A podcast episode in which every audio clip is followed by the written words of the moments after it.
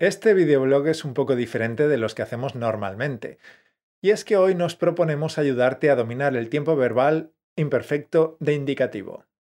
A dominar el imperfecto para que lo uses correctamente y cometas menos errores.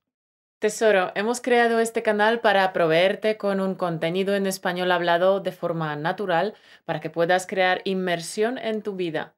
La inmersión es necesaria si quieres dominar el idioma, así que debes escuchar audios en español constantemente, todos los días. Por tanto, suscríbete a nuestro canal YouTube, suscríbete a nuestro podcast para seguir recibiendo nuevos vídeos y audios cada semana. Y de esta manera, crear la inmersión necesaria para llegar a hablar español con facilidad y sin esfuerzo. Y hablando de audios, me gustaría recordarte rápidamente que hace dos semanas publicamos un podcast solo en audio y lo puedes encontrar en plataformas tipo Spotify, iTunes, Stitcher, etc. En dicho audio podcast escucharás una conversación que mantuvimos Caro y yo sentados tranquilamente. Nos escucharás hablando de temas diversos, divagando más bien, hablando de forma natural y despreocupada. Charlamos sobre cómo empecé a leer libros de texto en español, sobre literatura, sobre la suerte que tuve en la universidad porque muchos de mis profesores eran escritores. Bueno, lo son porque siguen vivos, espero. Tuve la gran suerte de estudiar literatura de la mano de escritores excelentes. Campeón, si quieres escucharlo, lo encontrarás en tu plataforma favorita de podcast. Pero este audio podcast es especial también por otra razón.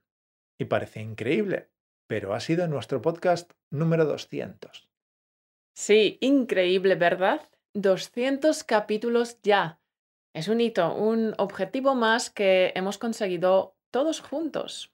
Sí, sí, digo todos juntos porque sé que hay oyentes que nos escuchan y ven ahora mismo que están con nosotros desde el principio, es decir, desde el nacimiento del podcast en abril de 2016. Así que, tesoro, hemos recorrido mucho camino juntos. 200 capítulos. Es, wow, alucinante. Gracias por estar ahí, al otro lado de los auriculares y de las pantallas. Gracias por formar parte de esta locura llamada español automático. Pero eso no es todo, porque hemos superado un hito más. Hemos conseguido el segundo objetivo con nuestra tribu Patreon. Sí, hemos llegado al segundo escalón. Gracias, querido Patreon, por tu confianza y apoyo. Con tu aportación podré hacer un curso para profesionales de voz para hacer mejores podcasts. Mauro ya lo hizo y yo me reservo las navidades para hacerlo. Como sabes, dominar el arte del micrófono y editar la voz de forma profesional siempre ha sido mi sueño y obviamente dominar la voz beneficiará a toda la comunidad de español automático, porque cuanto mejor sea el sonido de los podcasts, pues mejor para ti, más placentero te resultará estudiar con nosotros. Una vez más, Gracias, querido Patreon, por tu apoyo. Y si tú también quieres apoyar nuestro trabajo y nuestros esfuerzos, lo puedes hacer en el link que ves arriba en este icono y información. Ah, la donación es totalmente libre. Puedes aportar 3 dólares, 5, 10 o la cantidad que quieras. Puedes también parar cuando quieras, con un simple clic. Todo depende de ti. Te animo a que te unas a nuestra tribu porque cuantos más seamos, más diversión. De acuerdo, y ahora pasemos al tema que nos ocupa hoy. Por el título del vídeo sabes que vas a aprender cosas sobre el tiempo imperfecto, pero de otra forma, porque lo vas a aprender con storytelling, con una historia. En el blog Le Français dans le Monde encontré una historieta muy graciosa sobre el tiempo verbal llamado el imperfecto. Te dejaré el link en la descripción del programa para que puedas ver el original. Total, me divertí tanto leyéndola que decidí adaptarla al español. Y digo adaptarla porque hay ciertas diferencias entre el francés y el español. Por tanto, tuve que cambiar algunas cosas y añadir otras. Y el resultado es esta historieta que oirás a continuación. ¿Por qué decidimos traerte esta historia a Español Automático Podcast?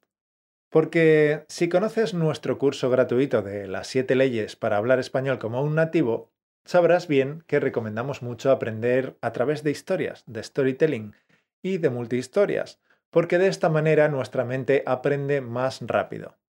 ¿Por qué ocurre así? ¿Por qué aprendemos cinco veces más rápido con las historias? Caro te lo explica en uno de los vídeos del curso de las siete leyes. Si quieres saberlo, aquí arriba tienes el link para verlo. De acuerdo. ¿Listo? Empezamos. Érase una vez un tiempo verbal que no era demasiado guapo y que cometía muchos errores. Todos se dieron cuenta enseguida y empezaron a llamarlo el imperfecto. ¿Por qué todos me llaman imperfecto? ¿Es que soy un tonto o qué? Dice el imperfecto visiblemente azorado. No, claro que no. No los escuches. Nadie es perfecto. Responde el tiempo presente. Mi abuelo era perfecto.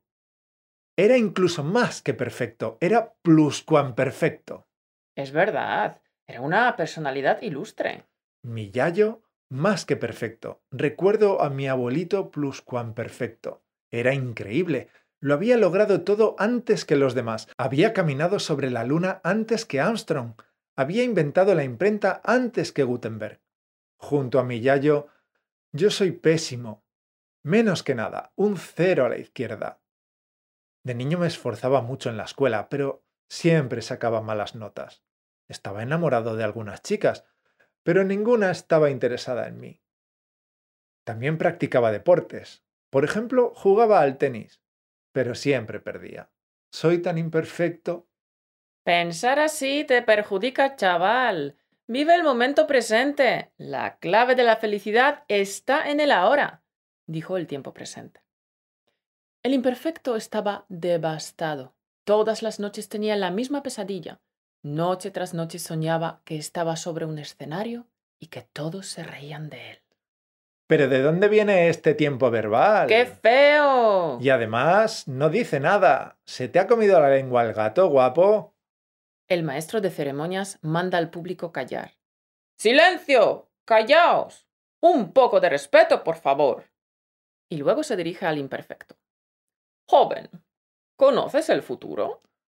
No, señor, no lo conozco. Mm, ¿Y qué te parece el presente?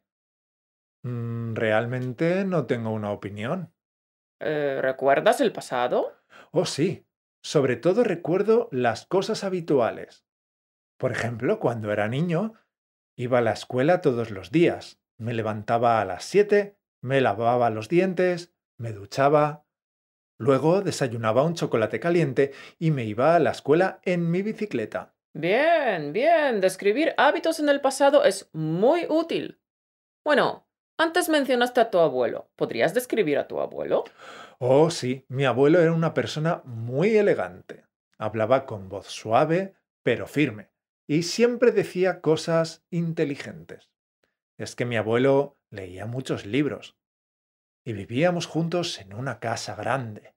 Ah, qué tiempos aquellos. Era una época mágica para mí. Veo que puedes describir cosas y personas. Eso está genial. ¿Y podrías describir un contexto? Mm, lo voy a intentar. ¿De qué quiere usted que hable? Mm, de tu abuelo. ¿Cómo conoció a tu abuela? Es una historia graciosa. Se va a desternillar de risa cuando se la cuente. Mis dos antepasados viajaban en el mismo barco. Mi abuelo leía una enciclopedia porque era un erudito. Era muy avispado. Mi abuela miraba el mar porque era una soñadora empedernida. Y entonces... ¡Uy! El impacto fue brutal. ¿El impacto? ¿El flechazo, quieres decir? Se extraña el maestro de ceremonias. No, el impacto en sentido literal, porque mi abuelo, que caminaba con la nariz metida entre los libros, no había visto a mi abuela. Chocó con ella y ambos cayeron al agua. Afortunadamente, los marineros estaban allí para salvarlos. ¡Increíble! Exclama el maestro de ceremonias impresionado. Pero el público abuchea. ¡Mentira! No ocurrió así. grita sulfurado el pretérito indefinido. ¡Silencio! vocifera el maestro de ceremonias. Y después, con la voz serena, se dirige al imperfecto. Muchacho, ya nos has dicho lo que sabes hacer. Ahora dinos cómo te vas a construir. ¿Construir? ¿Qué quiere decir con construir? Chaval, tienes que decidir cómo vas a conjugarte. interviene el infinitivo.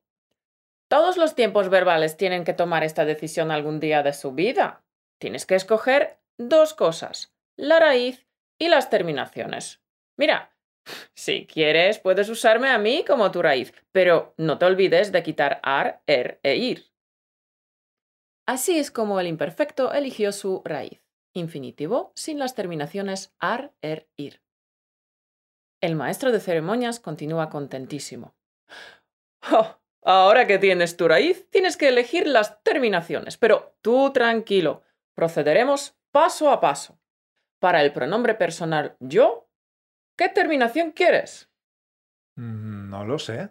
Venga, hombre, que parece que tienes horchata en las venas.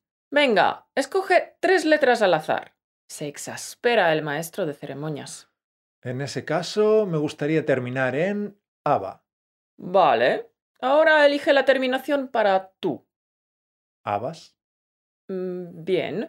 ¿Y para él, ella? Mm, aba. ¿De nuevo? ¿Cómo que de nuevo? Pues ya lo has dicho con la primera persona yo. ¿Ah, sí? Mm, lo siento, mi memoria no es muy buena. Bueno, bueno, no es para tanto. Mantengamos aba. Em, ahora vamos con el plural. Para nosotros. Ah, vamos. ¿Vosotros? Abais. ¿Ellos, ellas? Aban. Perfecto. Lo tengo apuntado. Em, y dinos, ¿siempre te conjugas así? No, solo con los verbos en ar, responde el imperfecto, que empieza a divertirse con esta entrevista. Pero, ¿y, y qué pasa con el resto? Con los verbos que terminan en er e ir. Estos tendrán otras terminaciones. Oye, qué ganas de complicarnos la vida, ¿eh? ¿Yo? Si alguien nos complica aquí la vida es este tipejo al que llaman el subjuntivo. A este sí que habría que darle de comer aparte. en esto tienes razón. Pues, ¿cómo terminan los verbos en er e ir? Ia, ias, ia, íamos, iais, ian. Bien, tiene rima y todo. Pues ya lo tenemos todo. Ah, casi se me olvida. ¿Cómo te llamas? Yo. yo soy. mm, no tengo un nombre, aunque todo el mundo me llama el imperfecto. Hmm, este no es un apodo muy bonito que digamos. No, ¿y qué tal si me llamo el increíble? Hombre, sin ánimos de ofenderte, pero creo que imperfecto te sienta mejor. Además, la gente ya te conoce por ese nombre. Finalmente el imperfecto aceptó su nombre muy a su pesar. Sin embargo, hoy el imperfecto es famoso en todo el mundo. Aparece en todos los libros de gramática y está muy presente en todas las historias, novelas y anécdotas, ya que describe personas, cosas, contextos e incluso hábitos y rutinas en el pasado. Además, lo puedes encontrar en los contextos que exigen un trato cortés. Sí, sí, el imperfecto es un tiempo verbal muy útil, así que recuerda usarlo correctamente. Campeón, esperamos que te haya gustado esta pequeña historieta. Escúchala varias veces, seguro que te ayudará a dominar el imperfecto de indicativo y usarlo correctamente a partir de ahora. Y escúchala varias veces. Hoy. Ayer dijiste mañana. No más. Hoy es el mejor día para empezar a cambiar tu vida. Dale caña a tu español. Y si te ha gustado el video podcast de hoy, demuéstranoslo haciendo clic en el like, me gusta. Es la manera más fácil y rápida de apoyar nuestro canal. Si nos escuchas en el podcast, te agradeceríamos de corazón que nos pusieras las 5 estrellas. Tus cinco estrellas nos ayudarán a llegar a más personas que desean crear un entorno de inmersión para hablar español con soltura. Ellos, al igual que tú, desean mejorar su vida, tener más oportunidades laborales y poder conectar con los demás a un nivel mucho más profundo, mucho más significativo a través del español. Para ello, en tu aplicación en la que escuchas nuestros podcasts, escríbenos una reseña con cinco estrellitas. Muchas gracias de antemano. Te agradecemos tu apoyo más de lo que te imaginas. Muchas gracias por tu confianza y por el tiempo que has decidido dedicar para escucharnos. Estamos encantados de poder transmitirte lo que sabemos nuestras experiencias e ideas sobre cómo mejorar tu español de forma fácil y divertida. Volveremos a conectar la semana que viene. Hasta el lunes que viene. Un besazo.